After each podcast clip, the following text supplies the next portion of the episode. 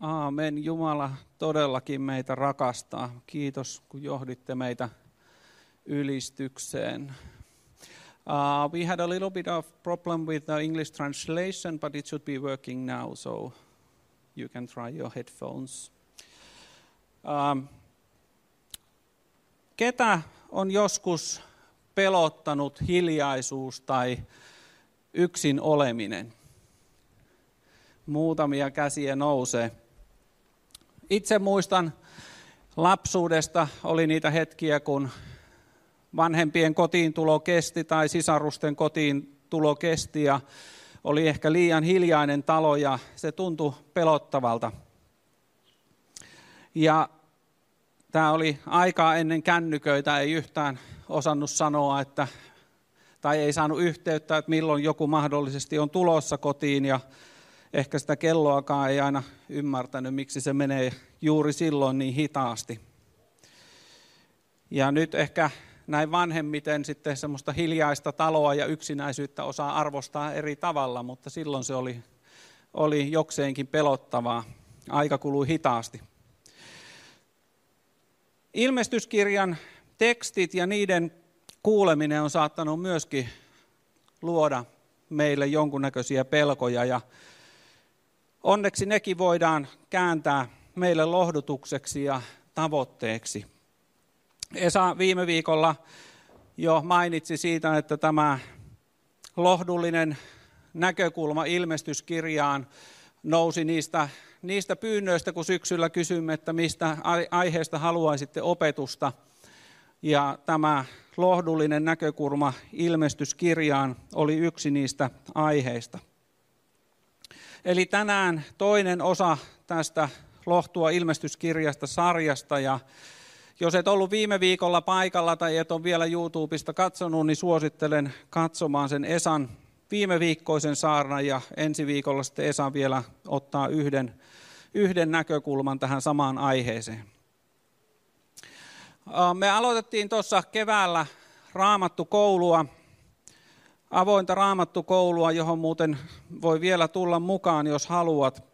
Ja muutama viikko sitten käytiin läpi semmoisia raamatun tulkinnan periaatteita, että millä tavalla raamattua olisi hyvä lukea ja millä tavalla me voisimme ymmärtää sitä tekstiä paremmin. Ja niitä periaatteita käyttäen nyt haluaisin tämän päivän tekstiä myöskin lähestyä. Ihan ensimmäiseksi siinä, kun katsotaan ilmestyskirjaa, niin ensimmäinen tärkeä huomio meille on se, että kun me tartutaan ilmestyskirjaan, niin meidän täytyy huomioida se Johanneksen kirjoitustyyli. Johannes kirjoittaa nimittäin hyvin ominaisella tyylillä sekä ilmestyskirjassa että muissa hänen teksteissään. Koska Johannes ei kirjoita sillä tavalla kronologisesti alkaen pisteestä A ja päättyen pisteeseen B, vaan hän kirjoittaa semmoisella mallilla, joka on ikään kuin spiraali, niin kuin tuossa kuvassa näkyy. Hän tarkkailee asiaa yhdeltä kulmalta ja siirtyy toiseen kohtaan ja sitten vielä kolmanteen ja jossakin vaiheessa palaa siihen alkuperäiseen. Ja tämä kirjoitustyyli näkyy Johanneksella, muun muassa Johanneksen evankeliumissa, jos ensimmäistä lukua luette, se rakentuu sillä tavalla, että ensin puhutaan sanasta, joka oli Jumalan luona, sitten puhutaan Johannes Kastajasta ja sitten jälleen puhutaan Jeesuksesta. Ja sitten vielä viitataan Johannekseen. Eli tavallaan Johanneksen kertomatyyli menee ikään kuin semmoista ympyrää, joka pikkuhiljaa sitten etenee. Johanneksen ensimmäinen kirje myöskin rakentuu samalla tavalla. Eli Johannekselle on ominaista sellainen tyyli, että hän tarkastelee asiaa aina niin kuin monelta, samaa asiaa monelta, monelta kantilta. Ja toisaalta, jos me ajatellaan ilmestyskirjaa, niin jos me, jos me pyrimme lukemaan sitä kronologisessa järjestyksessä, niin siinä joutuu pian hämmennyksiin sen suhteen, että siellä näiden esimerkiksi näiden vitsausten kohdalla, niin samoja asioita tuhotaan moneen kertaan ja tulee vaan mieleen kysymys, että eikö tämä tapahtunut jo. Ja sen takia se, että, että me tunnistetaan tämä Johanneksen kirjoitustyyli, niin se auttaa meitä hahmottamaan sitä, että mitä tässä kirjassa tapahtuu. Ja jos tänään puhutaan taivaasta, niin sieltä löytyy kuvauksia taivaasta monesta kohdasta. Tänään me keskitytään tuohon seitsemänteen lukuun sitten, kun sinne selvitään. Mutta siellä esimerkiksi 14. luvussa ja 15. luvussa myöskin tehdään semmoinen pikavisiitti taivaaseen ikään kuin rohkaisuna katsomaan, että mikä se lopullinen päämäärä on.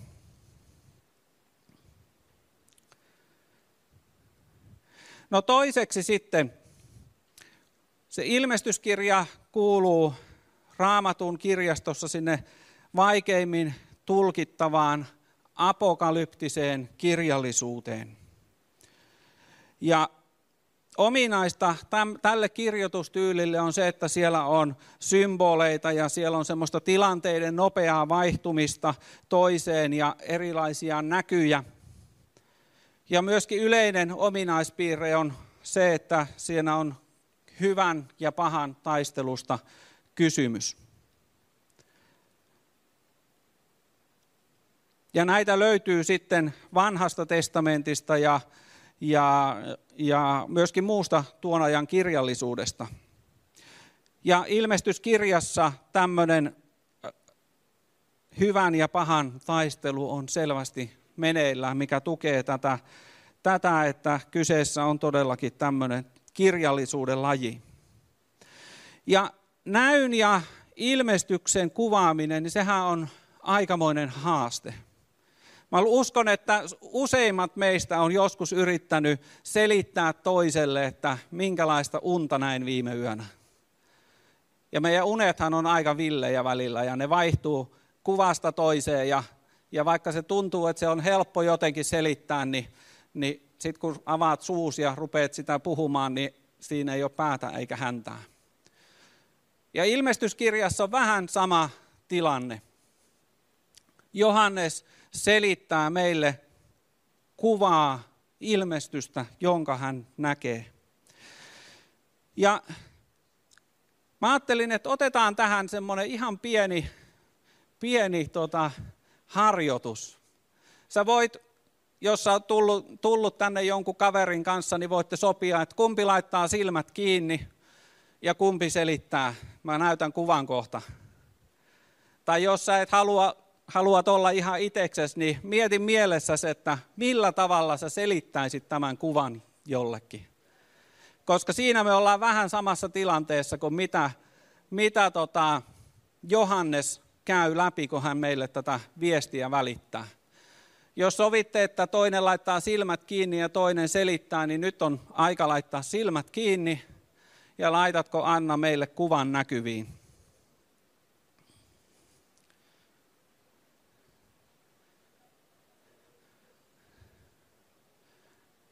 Mitä näet kuvassa?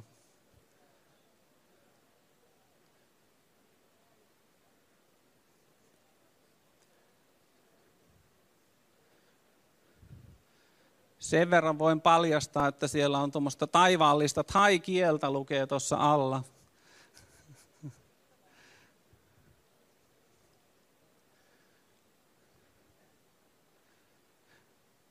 Ei ole ihan helppo pukea sanoiksi, mitä näet kuvassa. Voitte nyt avata silmiä ja katsoa, että kuinka hyvin se toinen onnistui kertomaan, mitä hän näki. Ja mitä pidempään sitä katsoo, niin siinä alkaa näkyä erilaisia eläinten hahmoja ja, ja muuta. Mutta ei ollut ihan helppoa, eikö niin? Eli se, kun Johannes ilmestyskirjassa meille kertoo niitä näkyjä, joita hän näkee, niin se ei ole ihme, että ne ei kaikki ihan heti aukea, mitä siinä kuvassa on. No sitten vielä kolmas semmoinen tärkeä huomioitava seikka on se, että meidän täytyisi pystyä jollakin tavalla asettumaan näiden alkuperäisten kirjeen kuulijoiden asemaan, koska heillä ei jokaisella tosiaan ollut sitä omaa painosta, joka voidaan ottaa ja sana kerrallaan tulkita ja katsoa, mitä siellä sanotaan, vaan ilmestyskirjaa luettiin, ja kuten muitakin raamatun kirjeitä ja kirjoja luettiin seurakunnassa, ja ne on tarkoitettu kuultavaksi. Ja minkälainen seurakunta nämä, tämän ilmestyskirjan sai? Se oli vainottu seurakunta, joka oli vailla uskonnon tuomaa turvaa. Juutalaisuus oli selkeästi erottautunut kristinuskosta. Se oli vailla lain turvaa. Ja niin kuin tuohon olen kirjoittanut, että Neron aikana vainot olivat vielä paikallisia, mutta sitten tuli keisari Dominikus, joka tavallaan perusti tämmöisen keisarin palvontauskonnon, jonka myötä vainot kristittyjä kohtaan käsitti koko Rooman valtakunnan. Ja muun muassa sitten esitti ja vaati, että häntä pitää kutsua nimellä meidän Herramme ja Jumalamme. Ja kristityille esimerkiksi raha, johon nämä sanat on painettu, niin on aikamoinen oman tunnon kysymys. Haluanko mä käyttää tällaista valuuttaa esimerkiksi, missä tällainen teksti on kirjattu. Eli seurakunta, joka kuuli nämä sanat, oli vainottu seurakunta. Ja kun mä tätä mietin, niin turvallisissa länsimaissa me olemme hakeneet semmoisia yksityiskohtia ja tulkinneet yksityiskohtia täältä ilmestyskirjasta. Me olemme tehneet omia tulkintoja, mutta jos me pystyisimme asettamaan itsemme näiden alkuperäisten lukijoiden asemaan, mä uskon, että me lähestyttäisiin tätä tekstiä eri tavalla. Jos me ajatellaan nykypäivänä Kiinan maanalaista seurakuntaa tai Pohjois-Korean uh, uskovia tai Iran, Irak, Afganistan, näitä maita, joissa me tiedetään, että kristittynä on vaikea elää. Mä uskon, että kun he lukevat ilmestyskirjaa tänä päivänä, niin he kiinnittää huomiota täysin eri asioihin kuin me täällä. Koska monet näistä asioista on heille arkipäivää. Heille on arkipäivää se, että heitä surmataan, heitä painotaan, heitä ajetaan pois yhteisön keskeltä ja niin edelleen. Ja Open Doors-raportin mukaan tänä päivänä maailmassa on 360 miljoonaa vainottua kristittyä. Ja mä uskon, että kun he tarttuu ilmestyskirjaan, niin he poimivat sieltä eri asioita kuin me täällä.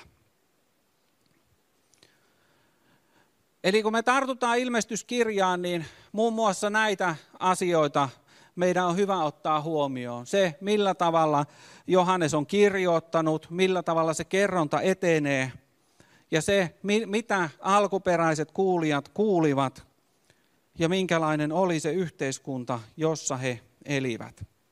Ja jos me pystytään näitä hahmottamaan sieltä tekstistä, niin pikkuhiljaa pala palalta siellä alkaa asiat loksahtaa kohdalleen. No sitten, mikä on se viesti, jonka nämä vähäasian seurakunnat kuulivat? Mikä on se lohdullinen sanoma, jonka me voimme ilmestyskirjasta tänä päivänä löytää? Heti alkuun siinä ilmestyskirjassa ensimmäisessä luvussa esittelyjen jälkeen Johannes kuvaa näyn Jeesuksesta. Ja se näky on sellainen, jossa tuodaan esiin, että se sama Jeesus, joka oli meidän keskellämme, joka kuoli ristillä, joka haudattiin ja joka nousi kuolleista, se sama Jeesus ilmestyy tässä näyssä voittajana. heti alkuun. Ja luetaan siitä ensimmäisestä, ensimmäisestä luvusta muutamia jakeita. Katso, hän tulee pilvissä. Kaikkien silmät näkevät hänet, niidenkin, jotka hänet lävistivät. Ja kaikki maan sukukunnat vaikeroivat hänen tähtensä. Totisesti, aamen. Minä olen A ja O, sanoo Herra Jumala, joka on, joka oli ja joka on tuleva, kaikki valtias. Ja sitten jatkuu, älä pelkää, minä olen ensimmäinen ja viimeinen, ja minä elän. Minä olin kuollut, mutta nyt minä elän aina ja iankaikkisesti. Ja minulla on kuoleman ja tuonelan avaimet. Älä pelkää, sillä minä olen ensimmäinen ja viimeinen.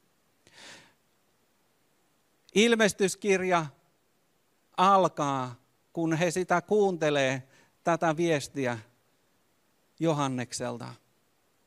Alkaa sillä ajatuksella, että meillä on kaikki valtias Jumala. Se Jeesus, joka voitti jo kaiken, on täällä meidän keskellämme. Eli tästä ilmestyskirjan alusta heti mieleen jäävä viesti on se, että viimeisenä kaiken päällä seisoo Jeesus. Eikä siitä ole mitään epäilystä. Minä olen ensimmäinen ja viimeinen. Ja sitten kirje jatkuu vielä sillä, että Johannes kuvaa Kristusta, joka seisoo tai käyskentelee siinä lampun jalkojen eli seurakuntien keskellä.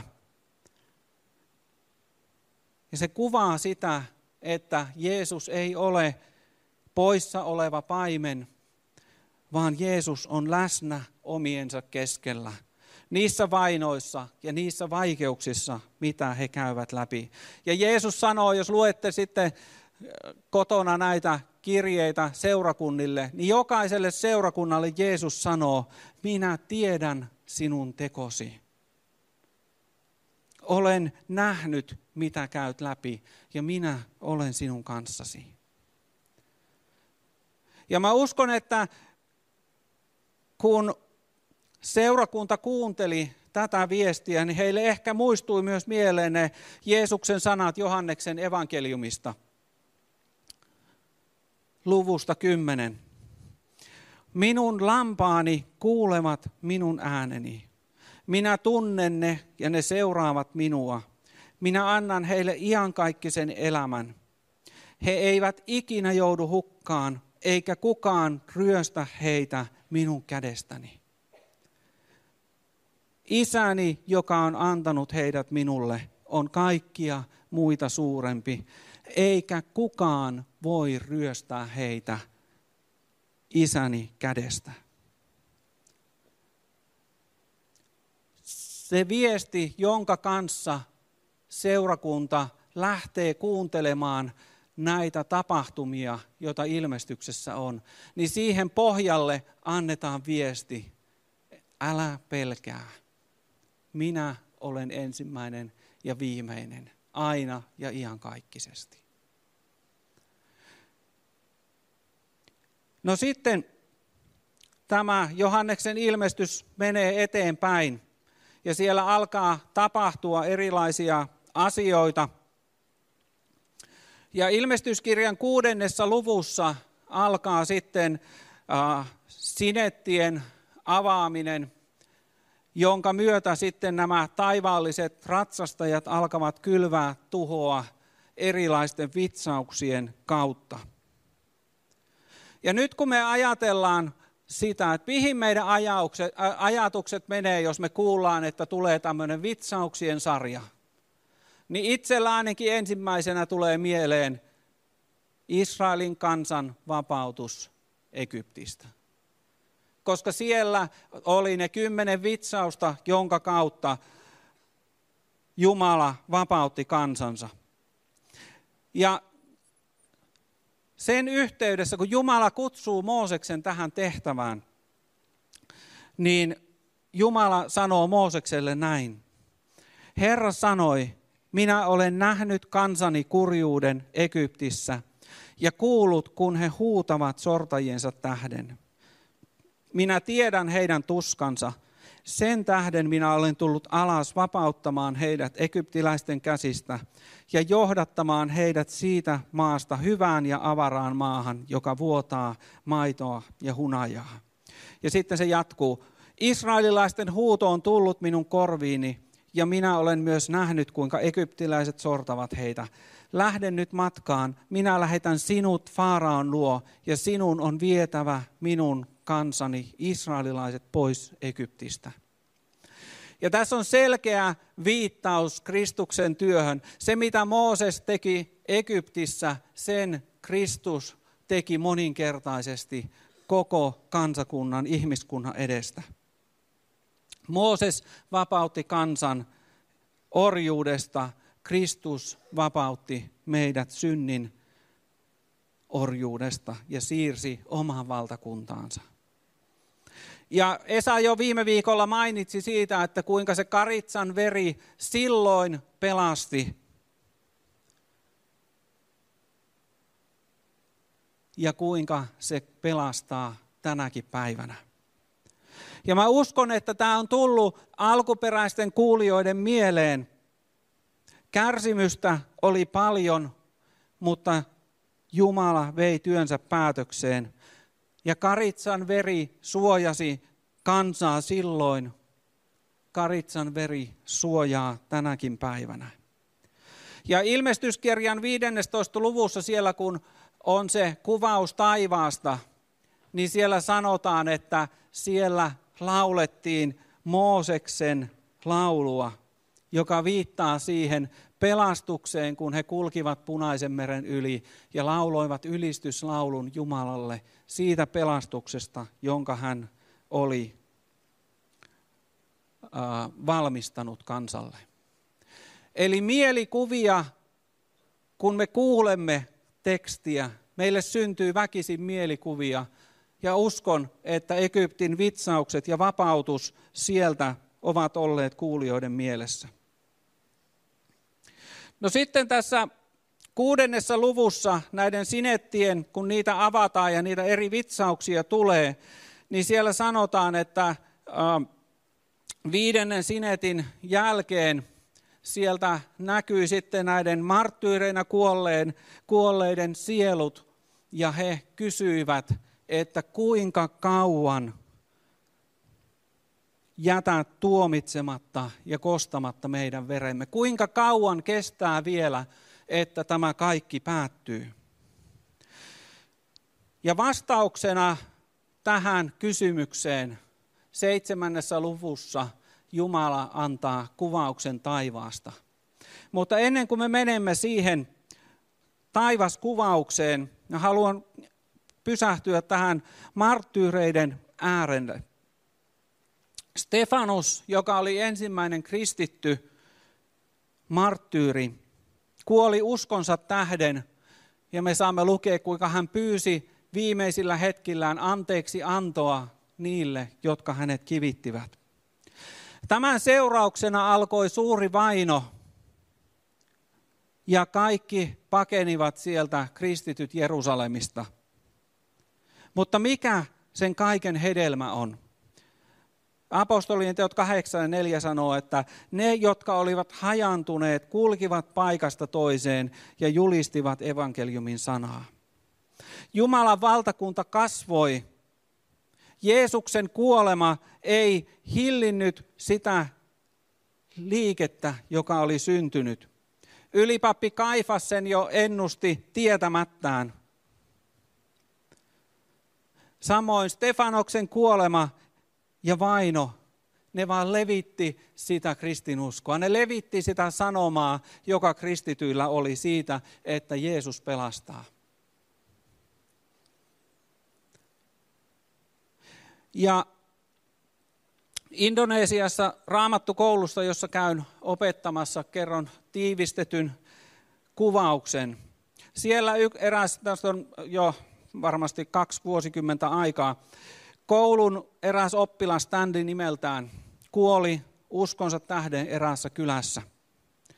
Ja kun sitten koulun päätöstilaisuudessa henkilökunta vähän arkaillen mietti, että miten me voimme kysyä tämän kysymyksen, että kuka menisi jatkamaan työtä tuossa kylässä, missä Stanley tapettiin. Ja he arkaillen kysyy sitä, että, ja, ja rukoillen, ja he esittää tämän kysymyksen valmistuville oppilaille, niin pikkuhiljaa alkaa käsiä nousta, ja hetken päästä se parisataapäinen oppilaiden joukko, kaikki ovat kädet ylhäällä. Minä olen valmis lähtemään sinne. Ja joka vuosi, kun mä käyn siellä opettamassa, mä kuulen tarinoita siitä, kuinka heitä on vainottu, kuinka heitä yritetään myrkyttää, kuinka heitä yritetään ampua ja niin edelleen. Ja mulle on jäänyt erityisesti mieleen yhden nuoren tytön sanat. Hän puhui erittäin hyvää englantia ja halusi tulla keskustelemaan kanssani ja sanoi, että minä olen valmis kuolemaan Kristuksen tähden siellä, mihin minut lähetetään. Toinen esimerkki vielä Taimaasta meidän Laosin oppilaat. Tiedätte, että Laos on myöskin maa, jossa kristinusko on, on vainottu uskonto. Eräät meidän oppilaat joutuivat hetkellisesti vankeuteen. Ja kun he tuli sieltä takaisin, he halusi välittömästi tulla meille kylään. Ja he kertoo siellä, kuinka mahtavaa oli, että nyt heillä on sama kokemus kuin Paavalilla. Me oltiin vankilassa, mutta se on ihan mahtavaa. Nyt me ollaan niin kuin Paavali. Ja me rukoiltiin ja ylistettiin siellä. Ja nämä kokemukset on laittanut mut ainakin nöyrälle paikalle. Ja, ja mä oon joutunut tekemään semmoisen huomion, että vaino ei tunnu lannistavan uskovia. Mutta me, jotka emme vainoa koe, usein ehkä pelkäämme. Me pelkäämme sitä, että mitä jos jotakin tapahtuu. Mutta se, ne, ne, jotka joutuvat vainoa uskonsa tähden kokemaan, niin uskon, että ne Jumalan lupaukset siitä, että minä olen teidän kanssanne maailman loppuun saakka, minä annan teille voiman, ne pitää paikkansa. Eli kuinka kauan vielä se kysymys, joka marttyyreillä oli, vastaukseksi heille näytetään se päämäärä, mikä on heidän uskonsa ja uhrauksensa hedelmä. Eli seitsemännessä luvussa tulemme siihen ensimmäiseen kuvaukseen lopullisesta voitosta. Ja luen tässä jakeet 9-12, jossa Johannes, Johannes tätä taivaallista Jumalan palvelusta kuvaa. Tämän jälkeen minä näin suuren joukon ihmisiä, joita ei kukaan voinut laskea. Kaikista kansan heimoista, sukukunnista, kansakunnista ja kielistä. He seisoivat valtaistuimen edessä ja karitsan edessä yllään pitkät valkeat vaatteet ja käsissään palmun oksat. Ja he huusivat voimakkaalla äänellä, pelastus tulee meidän Jumalaltamme, joka istuu valtaistuimella ja karitsalta. Kaikki enkelit seisoivat piirissä valtaistuimen vanhinten ja neljän olennon ympärillä. Heittäytyivät kasvoilleen valtaistuimen eteen ja palvoivat Jumalaa, sanoen, Aamen, ylistys ja kirkkaus, viisaus, kiitos, kunnia, voima ja väkevyys meidän Jumalallemme aina ja iankaikkisesti. Aamen. Ensimmäiseksi taivaasta kuvataan valkopukuisten joukkoa kaikista kansanheimoista, sukukunnista, kansakunnista ja kielistä. Ja tässä me näemme sen pelastussuunnitelman täyttymyksen. Koska kansat, heimot, kielet, kansakunnat kulkevat läpi raamatun historian. Abraham, Iisak ja Jaakob kutsuttiin olemaan siunaukseksi kaikille kansoille. Profeettoja kutsuttiin kansakuntien profeetoiksi. Jeremia ja Jesama, Jesaja erityisesti mainitaan. Jeesuksen viimeiset sanat opetuslapsilleen painotti sitä, että menkää maailman ääriin, tehkää opetuslapsia kaikista kansoista. Te tulette olemaan minun todistajiani maailman ääriin saakka. Ja kun Jeesus puhuu lopun ajoista, Matteuksen evankeliumi 24.14, Jeesus sanoo, että tämä valtakunnan evankeliumi julistetaan kaikessa, äh, koko maailmassa todistuksiksi kaikille kansoille ja sitten tulee loppu. Ja kun tässä kuvataan taivasta, siellä mainitaan, että siellä on nämä kaikki kansat, kaikki kansanheimot, kaikki kielet. Ja siitä me näemme, että tässä on kuvaus siitä lopullisesta taivaasta, lopullisesta päämäärästä. Mutta samalla nämä Jeesuksen sanat sisältää meille ison haasteen. Joshua Project-sivun sivuston mukaan saavuttamattomia kansanheimoja on edelleen 7400. Mitä me teemme tälle asialle? Mitä me tehdään sille, että se Jeesuksen toinen tuleminen voi tapahtua? Koska Jeesus sanoo selvästi, että evankeliumi pitää saarnata todistukseksi kaikille kansoille ja sitten tulee loppu. Ja kuitenkin tänä päivänä näitä, jotka eivät vielä ole ollenkaan evankeliumi tavoitettavissa. Kansanryhmiä pelkästään on yli 7000 ja miljardeja ihmisiä niissä. Mitä me yksilöinä ja seurakuntana teemme sen eteen, että tämä asia korjaantuu?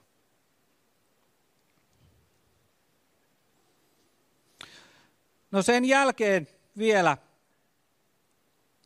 meille kuvataan, mitä taivaassa tapahtuu. Luetaan vielä jakeet 15-17. Anteeksi. Joo, joo 15-17.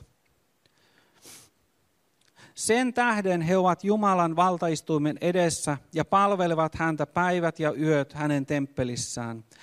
Ja hän joka istuu valtaistuimella, levittää telttamajansa heidän ylleen. Ei heille enää tule nälkä eikä jano. Aurinko ei satu heihin eikä mikään helle. Sillä karitsa, joka on valtaistuimen keskellä, paimentaa heitä ja johdattaa heidät elämän vetten lähteelle. Ja Jumala pyyhkii pois kaikki kyyneleet heidän silmistään. He palvelevat Jumalaa päivin ja öin. Ja hän, joka istuu valtaistuimella, levittää telttamajansa heidän ylleen. Toisin sanoen Jumala ottaa heidät lopulliseen suojelukseensa ja varjelukseensa. Ja jälleen kerran, jos me vaikka suljemme silmämme ja kuuntelemme näitä sanoja, luen jakeet 16 ja 17 uudestaan vielä – mikä mielikuva meille tulee, kun me kuuntelemme nämä sanat? Ei heille enää tule helle eikä jano. Aurinko ei satu heihin eikä mikään helle. Sillä karitsa, joka on valtaistuimen keskellä, paimentaa heitä ja johdattaa heidät elämän vetten lähteelle. Ja Jumala pyyhkii pois kaikki kyyneleet heidän silmistään. Kun mä luin itse näitä jakeita, niin ensimmäisenä mulle tulee mieleen psalmi 23. Paimen psalmi, jossa kerrotaan siitä, kuinka Jumala paimentaa, kuinka Jumala pitää huolta Tai tulee mieleen Johanneksen evankeliun kymmenes luku, jossa kuvataan sitä, kuinka Jeesus on meidän paimenemme. Tai sitten ilmestyskirjan lopun jakeita, jossa meille kuvataan taivasta taas yhdestä näkökulmasta. Ei enää tule helle eikä tule jano, aurinko ei satu, sillä karitsa eli Jeesus, Kristus paimentaa heitä ja johdattaa sinne elämän vetten lähteelle. Ja jos me vertaamme näitä jakeita vielä sinne ilmestyskirjan loppuun 21 lukuun, luen täältä jakeet kolme ja neljä. Voitte verrata, kuinka samanlainen viesti se on. Ja minä kuulin voimakkaan äänen sanoman valtaistuimelta, katso Jumalan maja ihmisten keskellä. Hän asuu heidän keskellään ja he ovat hänen kansojaan. Jumala itse on heidän kanssaan, heidän Jumalansa. Hän pyyhkii kaikki kyyneleet heidän silmistään, eikä kuolemaa enää ole, eikä surua, ei parkua, eikä tuskaa, sillä kaikki entinen on mennyt. Tässä seitsemännessä luvussa meille kuvataan jo sitä, mitä siellä taivaassa tapahtuu. Ja se on viesti, rohkaiseva ja lohdullinen viesti sille kärsivälle seurakunnalle. Älä pelkää, minä olen ensimmäinen ja viimeinen. Minä olen alku ja loppu.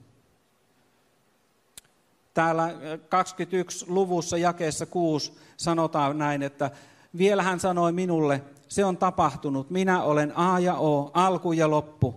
Minä annan janoiselle lahjaksi vettä elämälle veden lähteestä. Eli ilmestyskirjan alussa ja lopussa vakuutetaan se, että minä olen ensimmäinen ja viimeinen. Minä olen alku ja loppu. Ja vielä se lohdullinen sanoma, hän pyyhkii kaikki kyyneleet heidän silmistään. Eikä kuolemaa enää ole, eikä surua, eikä parkua, eikä tuskaa, sillä kaikki entinen on mennyt. Eli sille kärsivälle seurakunnalle näytetään näyssä se lohdullinen sanoma, että päämääränä on taivas ja se viesti, joka välittyy sille alkuseurakunnalle on se, että älä pelkää. Mitä ikinä ympärilläsi tapahtuukin, älä pelkää, sillä minä olen ensimmäinen ja viimeinen. Päämääränä on taivas, jossa kaikki tuskat on poissa ja Jumalan kirkkaus ympäröi heitä. He saavat viettää elämänsä kaikkivaltian läsnäolossa, niin kuin mekin. Ja sen tähden tämä ilmestyskirjan sanoma kokonaisuutena on lohdullinen. Älä pelkää, minä olen teidän kanssanne. Minä hallitsen, minä annan voiman vainojen keskelle. Ja lopuksi se taivaan kirkkaus on varattuna meille.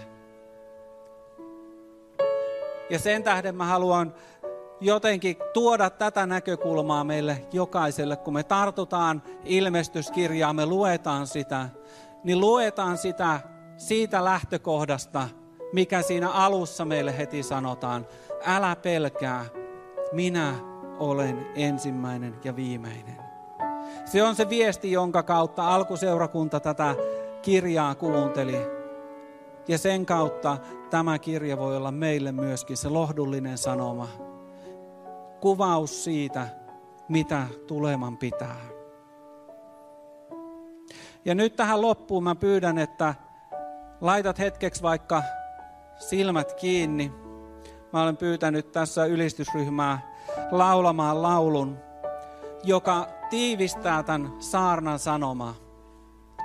Ja koska musiikki osuu meillä johonkin eri kohtaan kuin sanat ja, ja se, mitä meillä järki sanoo, musiikki osuu meidän sielussa johonkin. Ehkä sä saat tästä sen lohdullisen sanoman. Kuuntele tämän laulun sanoja. Jumala siunatkoon meistä jokaista. Aamen.